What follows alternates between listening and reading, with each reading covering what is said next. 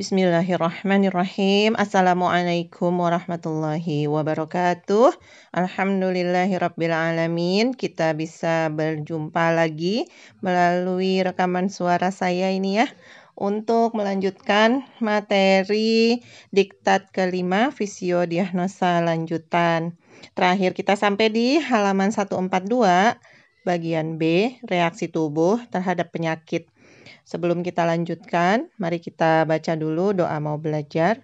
Bismillahirrahmanirrahim. Rabbi zidni ilma warzuqni fahma. Amin ya rabbal alamin. Di bagian B ini eh, kita eh, memperhatikan ya ada yang namanya skala 0 sampai 5 dan 6 sampai 10. Proses 0 ke 10 berarti proses orang yang sehat menjadi semakin sakit kondisi uh, kro akut, kronis, dan seterusnya sampai yang kondisi stadium akhir ya kalau sudah di angka 10. Kemudian bila ang, uh, ingin sembuh berarti harus turun uh, tangganya dari 10 ke 9, ke 8 dan seterusnya. Di sana perlu regenerasi sel, penguatan organ-organ di tingkat sel dengan memberi nutrisi terbaik bagi sel. Jadi kita selama ini kalau makan itu cuma mikirin enaknya di mulut, belum tentu enak bagi sel-sel kita. Bahkan mungkin yang apa yang kita makan justru menyakiti sel-sel kita. Contohnya makanan-makanan yang masuk kelompok junk food, makanan-makanan yang tinggi racun dan seterusnya. Hanya enak di mulut kita, tapi belum tentu ya, itu menutrisi sel-sel kita. Eh, baik, kita masuk ke yang C, potensi semua fungsi tubuh. Potensi tubuh kita berhubungan dengan reaksi tubuh terhadap proses penyembuhan. Proses penyembuhan berarti dari angka yang tinggi 10 menuju ke kondisi sembuh di angka 1 dan 0. Fungsi tubuh yang harus diperhatikan antara lain pertama, kesiapan tubuh kita menerima nutrisi. Hal ini berhubungan dengan kemampuan tubuh kita dalam hal sistem pencernaan menyerap nutrisi-nutrisi. Jadi, bila ususnya masih kotor, apa pun nutrisi yang dimakan, kemungkinan yang diserap itu tidak uh, 100%. Persentase yang terbuang bersama tinja dan juga terbuang melalui urin lebih banyak daripada yang terserap oleh tubuh dan dibawa oleh dihantarkan oleh darah ke semua sel-sel yang ada di tubuh kita. Gitu. Jadi uh, boros ya, pemborosan bila nut bila organ-organ tubuh kita tidak mampu menyerap nutrisi sementara nutrisinya kita konsumsi. Karena itu banyak sekali kasus penyakit-penyakit terutama yang sudah degeneratif itu perlu didahului dengan melakukan detoksifikasi. Dibersihkan dulu organ-organnya agar bisa e, melakukan proses penyerapan nutrisi untuk proses perbaikan sel. Banyak juga kasus yang dia sudah mengkonsumsi nutrisi dengan tepat, lalu mengeluh kok nggak sembuh-sembuh. Nah itu karena nggak diawali dengan detoksifikasi. Yang kedua, bagaimana kondisi peredaran darahnya? Apakah mampu mengirimkan nutrisi yang dibutuhkan setiap bagian tubuh yang membutuhkan? Yaitu sel-sel di, di setiap organ-organ tubuh kita. Dan apakah siap membawa balik bahan-bahan sisa metabolisme dari stabilitas serta stabilitas imunitas badan dalam darah. Jadi, kalau e, peredaran darah tersumbat atau mengecil, menyempit, nutrisi yang sudah diserap pun udah nutrisinya diserapnya hanya sedikit, e, lambat lagi e, beredarnya gitu karena peredaran darahnya belum didetoks karena banyak sumbatan-sumbatan dari pola makan yang salah. Bertahun-tahun pola makan yang salah gitu ya. Yang ketiga, penyingkiran bahan beracun. Ini berhubungan dengan organ-organ dan kelenjar ekskresi, ya, yaitu pembuangan feses, ginjal, dan kelenjar keringat. Apakah memadai gitu? Apakah ginjalnya cukup e, maksimal bekerja untuk membuang toksit yang dikeluarkan bersama urin? Apakah fe, apakah sistem pencernaan di bagian hujung ujung di usus besar sampai ke anus itu lancar dalam pembuangan feses. Ini nanti kita bahas di sistem pencernaan yang diikuti dengan sistem urinari ya. juga oleh kelenjar keringat. Banyak sekali orang yang dia nggak bisa keringatan, ngeluh gitu. Duh saya nggak bisa keringatan nih, udah minum banyak, udah bergerak ya. Maka bersyukurlah apabila kita bisa berkeringat. Yang keempat, sistem syaraf. Ini berhubungan dengan kemampuan menerima dan merespon rangsangan dengan baik. Syaraf ini alat telekomunikasi, Bapak Ibu. Alat koordinasi, alat komunikasi antar bagian tubuh dan pusat telekomunikasinya ya hubnya gitu ya yang mengontrol uh, telekomunikasi komunikasi antar organ-organ adalah otak. Nah, sistem syaraf ini mempercepat penyembuhan Bapak Ibu. Jadi sistem syaraf inilah yang kemudian apabila ada gangguan di tingkat sel dia akan mengeluarkan akan berkomunikasi ya dengan ujung-ujung syaraf untuk mengeluarkan tanda atau gejala yang munculnya kalau di kita namanya keluhan. Uh, misalnya, duh saya pusing, uh, berarti itu syarafnya baik, ya. Duh saya nggak bisa BAB, perutnya sakit gitu ya. Duh saya uh, kandung kencingnya terasa sakit, anyang-anyangan misalnya ya.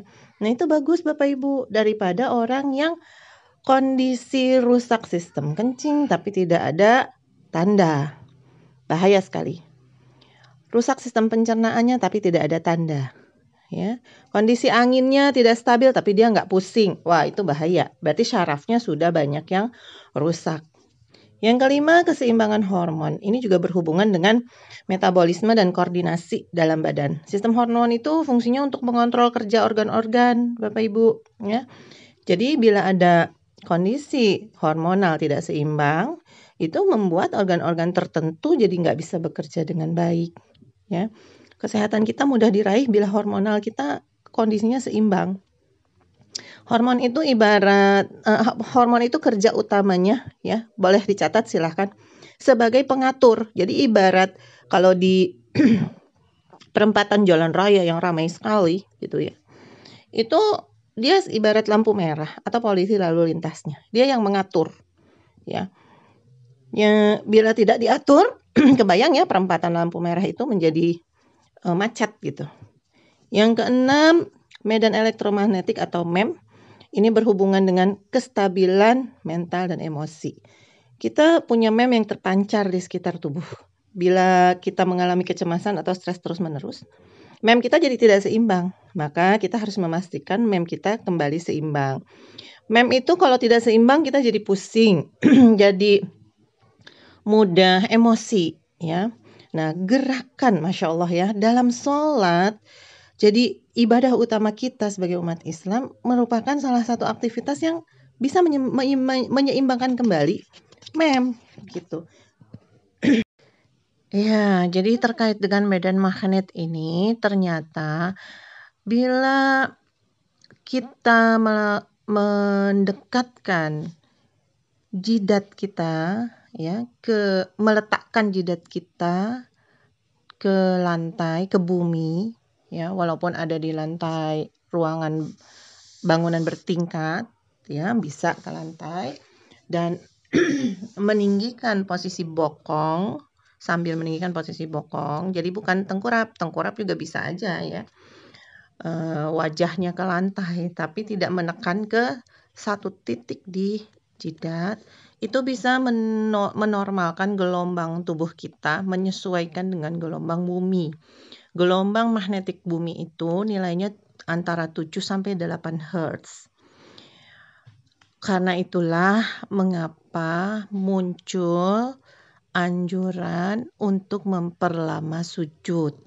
Itu untuk memberi kesempatan kepada tubuh khususnya pada titik di jidat itu ada kelenjar pituitari yang ada di otak ya kembali kepada gelombang bumi.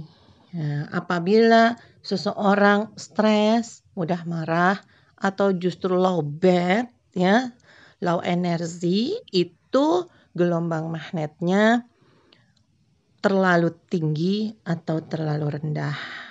Nah, pekerjaan mengajar yang dilakukan oleh seorang guru. Nah, masya Allah di sini banyak guru ya.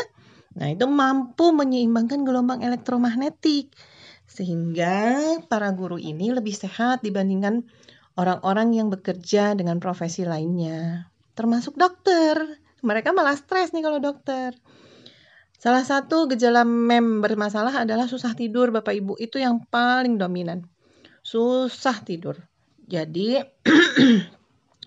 Obatnya berarti mengkudu. Mengkudu juga membantu memperbaiki gelombang tubuh kita kembali menuju gelombang antara 7 sampai 8 Hz. Bapak Ibu, dengan kita belajar KHT ini insya Allah jika tepat cara belajarnya juga akan membantu Bapak Ibu semua mengembalikan gelombang memnya ya ke angka 7 sampai 8 Hz. Insya Allah diiringi dengan sholat ya. Diiringi dengan sholat yang memperlama sujud.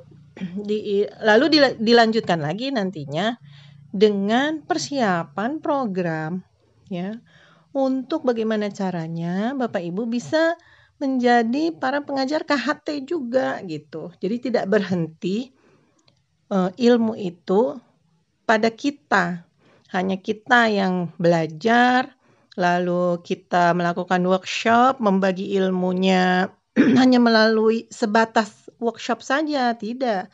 Tapi bercita-citalah untuk nantinya, suatu hari nanti, juga bisa mengajar. Hanya memang ada syarat-syaratnya ya. Eh, betul-betul me menyimak semua alinea yang saya jelaskan. Kemudian ikuti tahapan ujian dan ikuti tahapan uh, prestasi profesi di bisnisnya. Karena untuk mengajar KHT ini diperlukan pangkat yang sudah tinggi. Nah, di sinilah nanti berhubungan dengan materi bisnisnya. Kan nggak enak kalau ditanya nanti, pengajarnya siapa? Bapak ini pangkatnya manajer gitu kan. Nah, yang enak kan kalau pangkatnya eksekutif director begitu ya. Apalagi kalau udah LED. Nah, udah ngajar KHT LED kan Masya Allah.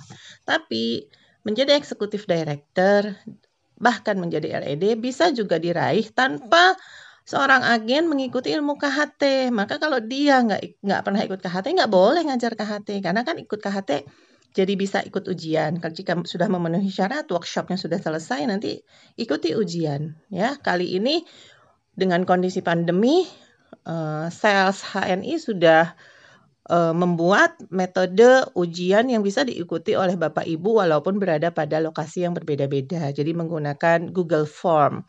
Karena itu nanti akan ada latihannya dulu ya supaya Bapak Ibu nggak kaku ketika nggak bingung lagi ketika hari H ujiannya gitu ya. Nanti akan ada pemanasan, latihan dulu menggunakan Google Form ya. Ujiannya sama seperti ketika uh, offline ya, ada biayanya juga ya, biaya sertifikat dan biaya ujian. Baik Bapak Ibu, kita lanjutkan dengan rekaman rekaman suara selanjutnya tentang diagnosa five guides